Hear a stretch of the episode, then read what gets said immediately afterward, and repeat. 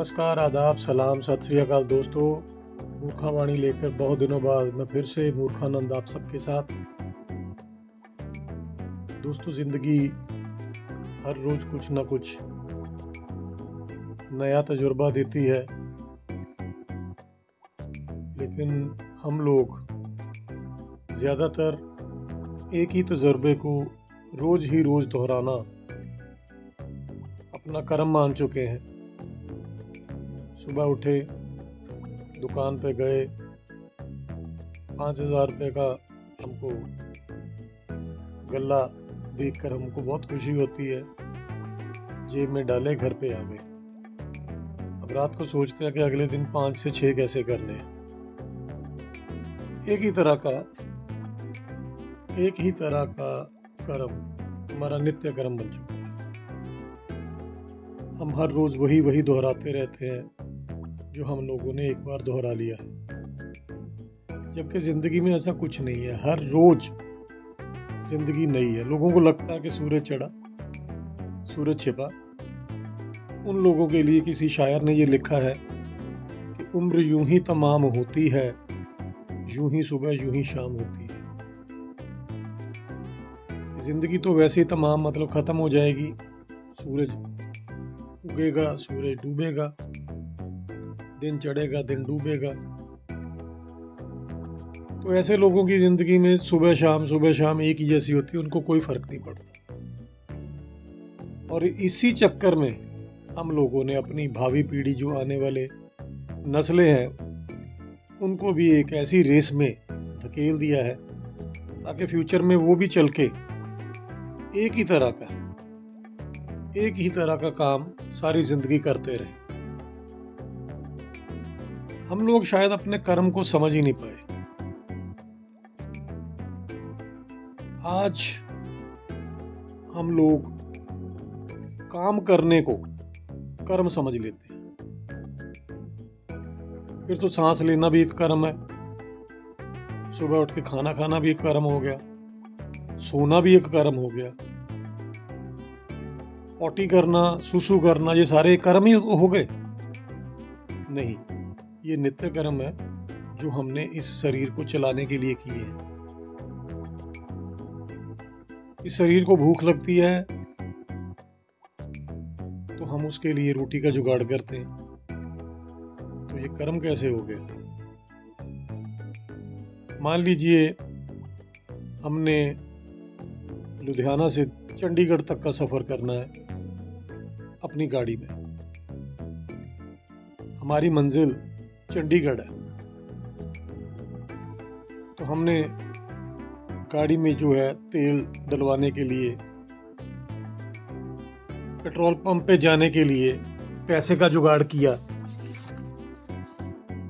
तो पैसे का जुगाड़ करना तो हमारी मंजिल नहीं हो गई ना। वो तो टूल है, वो तो एक तरह का इंस्ट्रूमेंट है जो हमारे को उस मंजिल तक लेके जाएगा। फ्यूल है। इसी तरह से इस शरीर में जो फ्यूल डालने के लिए हम कर रहे हैं, हम अपने शरीर को चलाने के लिए कर रहे हैं, वो हमारी मंजिल नहीं है। हम अपने शरीर को ही अपनी मंजिल मान के बैठ गए और सारी ज़िंदगी इसी के ऊपर पैसा। इसको सुंदर बनाने के लिए तरह तरह के ब्यूटी प्रोडक्ट्स कपड़े ब्रांडेड शूज़ ब्रांडेड घड़ियाँ तरह तरह के परफ्यूम्स इसको सुख सुविधा देने के लिए air conditioner refrigerator home theatre पता नहीं क्या क्या।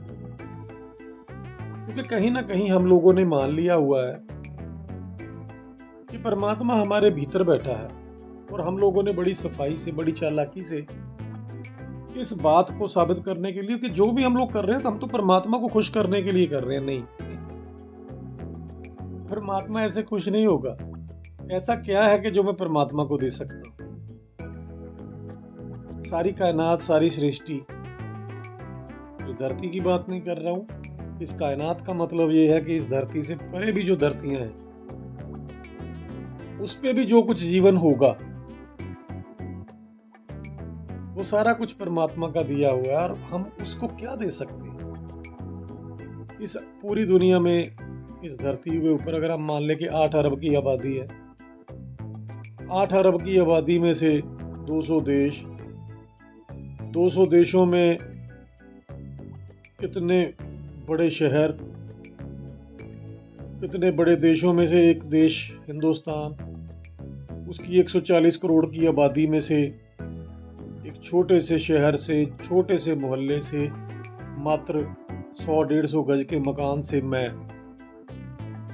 आठ अरब की आबादी में मेरी औकात कितनी है? अगर शून्य देखे जाए जीरोस देखी जाए तो अरब में नौ ज़ीरो होती हैं। एक करोड़ में सात ज़ीरो और एक अरब में नौ ज़ीरो यानी कि आठ अरब में से अगर हम लोग कैलकुलेट करें तो मेरा जो जो आंकड़ा है वो क्या आएगा डेसिमल के बाद दस ज़ीरो और उसके बाद पच्चीस मतलब दस ज़ीरो और शायद एक सौ पच्चीस यानी dot zero zero zero zero zero zero zero zero zero zero one two five ऐसा कुछ दस ज़ीरो के बाद एक सौ पच्चीस तो मेरी तो वैल्यू कोई नहीं है। और अगर पूरी सृष्टि के ऊपर जितना भी जीवन है, उसमें मच्छर, मक्खी, कीड़े, मकोड़े, जानवर, पशु, पक्षी, हर तरह के जीवन को, पेड़, पौधे तो सोच लो कि कितनी जीरोस लग जाएँगी और मेरी कोई गिनती भी नहीं। लेकिन मैं अपने आप को इतना इंपॉर्टेंट मान चुका हूँ अपने आप को खुश करने में इतना मान चुका हूँ कि शायद मेरे को लगता है कि भगवान तो साक्षात मेरे सामने आके हाथ जोड़ के खड़े हो जाएँगे। बता, तेरे को चाहिए क्या? ऐसा कुछ नहीं। जब ऐसा कुछ नहीं है कि मेरी हस्ती कुछ नहीं है तो फिर क्या हक बनता है मेरे को दूसरों की ज़िंदगी को कंट्रोल करने बच्चों के ऊपर हम लोगों ने इतना प्रेशर डाला हुआ उनके फ्यूचर के नाम के साथ खिलवाड़ करते हुए हम लोगों ने उसके, उसको, उनको एक मशीन बना के रख दिया। दिन रात बेचारे वो पिसते हैं अपने फ्यूचर, जो पता नहीं आएगा या नहीं आएगा। लेकिन उनका प्रेजेंट हम लोग उसको जीने नहीं देते।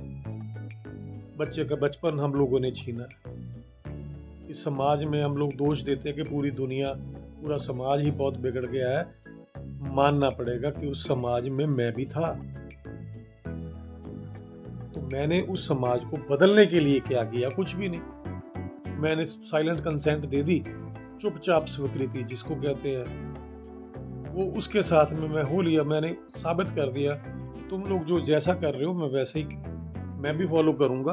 मैंने इस बात को स्वीकार कर लिया और मैं भी उसी रेस का हिस्सा हूँ। अब आप सोचोगे सुबह सुबह इस मूर्खानंद को क्या दिक्कत हो गई है कि ये लेक्चर देना शुरू किया।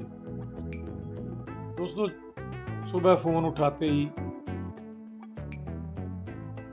एक मैसेज मेरे मोबाइल पे पॉप अप हुआ।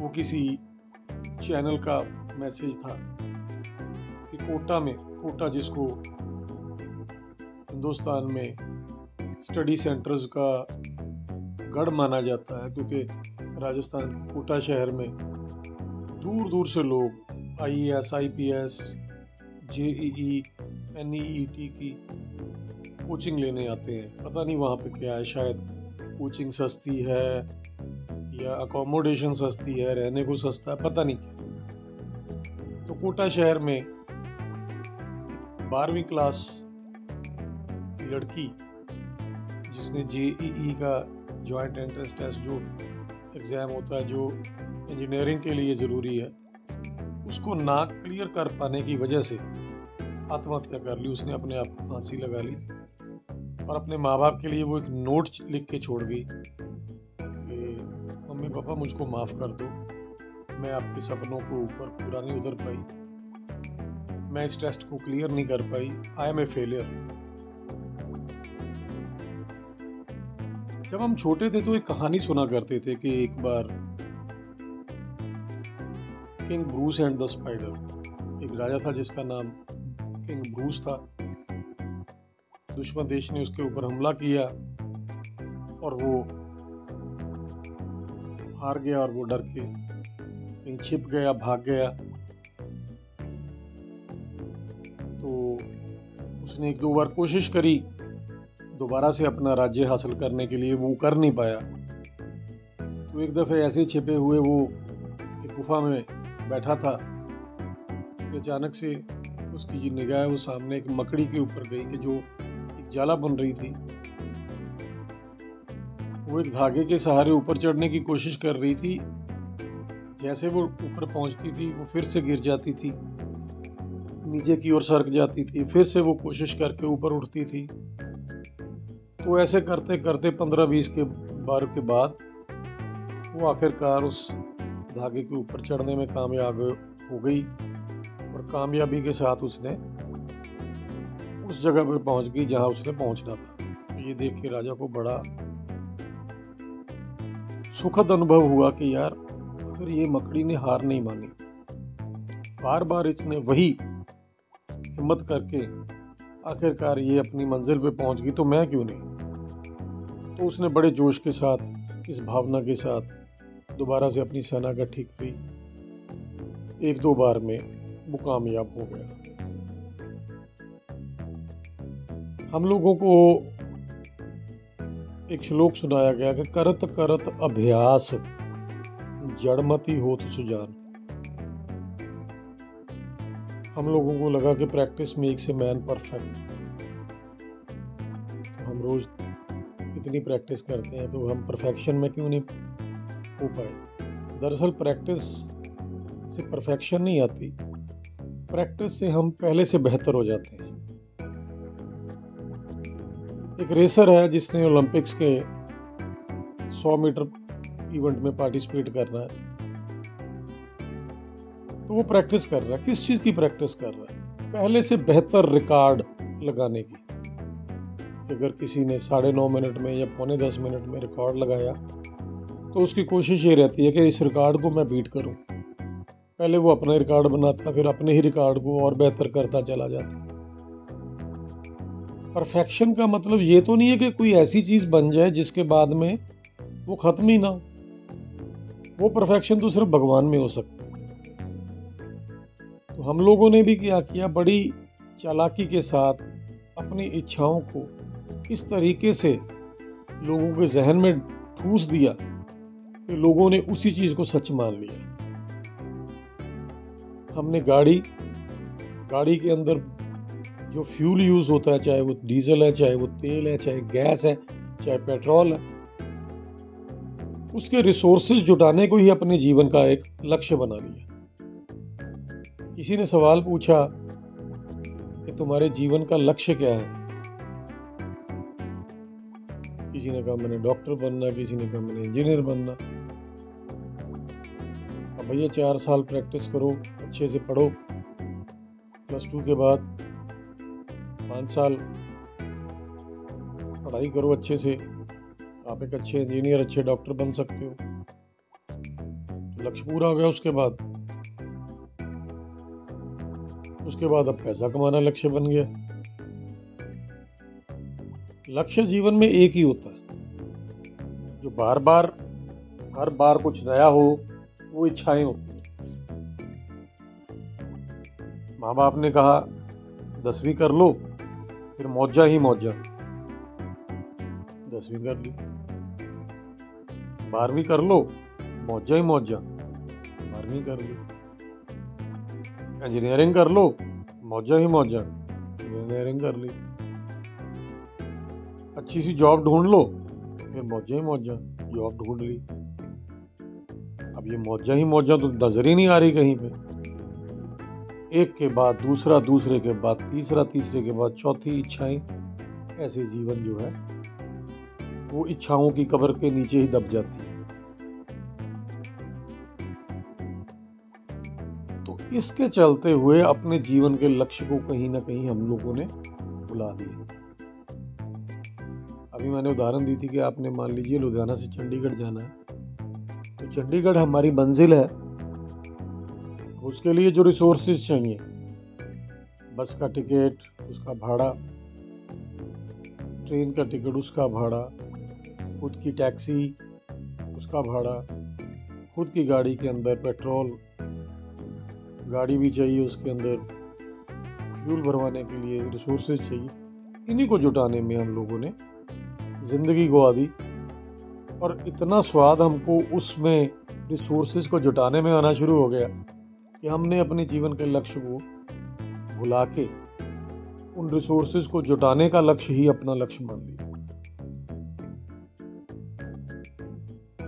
दोस्तों, आज जो मैंने सुबह पढ़ा, कोटा शहर की बात क्या जैसे ही मैंने आपके साथ शेयर करी, इस बात से एक चीज़ को समझने की ज़रूरत है। क्या वाकई हम लोगों को ज़िंदगी इतनी सस्ती लगती है। हम लोग कहते हैं कि मनुष्य का जन्म उत्तम जन्म है। सब जीवों से उत्तम जन्म मनुष्य का है। तो इसको व्यर्थ मत गवाइए। अपनी इच्छाओं के चलते अपनी ज़िंदगी के साथ खिलवाड़ मत कीजिए। अपने बच्चों के ऊपर ऐसा प्रेशर मत क्रिएट करिए कि वो भी ज़िंदगी में फेलियर को एक ऐसा बड़ा मुद्दा बना लें कि उसके आगे ज़िंदगी भी छोटी पड़ जाए। अगर बार बार मकड़ी के गिरने से दोबारा उठ के वो अपनी मंजिल को पा सकती है तो वहाँ से failure is the key to success की जो डेफिनेशन है, वो हम अपने बच्चों को डिफाइन करने में शायद कहीं ना कहीं नाकाम हो गए। हमने फेलियर को इतना बड़ा हुआ बना दिया कि अगर कोई बच्चा फेल होता तो हमको ऐसा लगता है कि जैसे उसने बहुत बड़ा क्राइम कर दिया। तो क्या हुआ? अभी थोड़े दिन पहले मैंने एक मूवी देखी है, उसका नाम है बारहवीं फेल। आप सबसे ये गुजारिश है कि आप सभी उस मूवी को ज़रूर देखिए, क्योंकि वो किसी आईएएस अफसर की जीवन के ऊपर एक सच्ची घटना है। तो फेलियर को इतना मत इम्पोर्टेंस दीजिए। जीवन छोटा पड़ जाए, आओ कोशिश करें समाज में थोड़ा सा बदलाव लाने के लिए। शुरुआत हमसे ही होनी है। हम हर रोज़ नाकाम भी होंगे, किसी को बात समझा भी नहीं पाएँगे, किसी तक अपनी बात पहुँचा भी नहीं पाएँगे। पर इसका मतलब ये नहीं कि हम लोग हार के, हाथ के ऊपर हाथ धर के बैठ जाएँ और हार मान लें कि यार, ये दुनिया जो है, ये सुधरेगी नहीं। दरअसल, सुधार की गुंजाइश है सबसे पहले खुद में। कोशिश करते हैं सब मिलके, देखिए कौन कामयाब होता है, मैं भी आपके साथ कोशिश करता हूँ।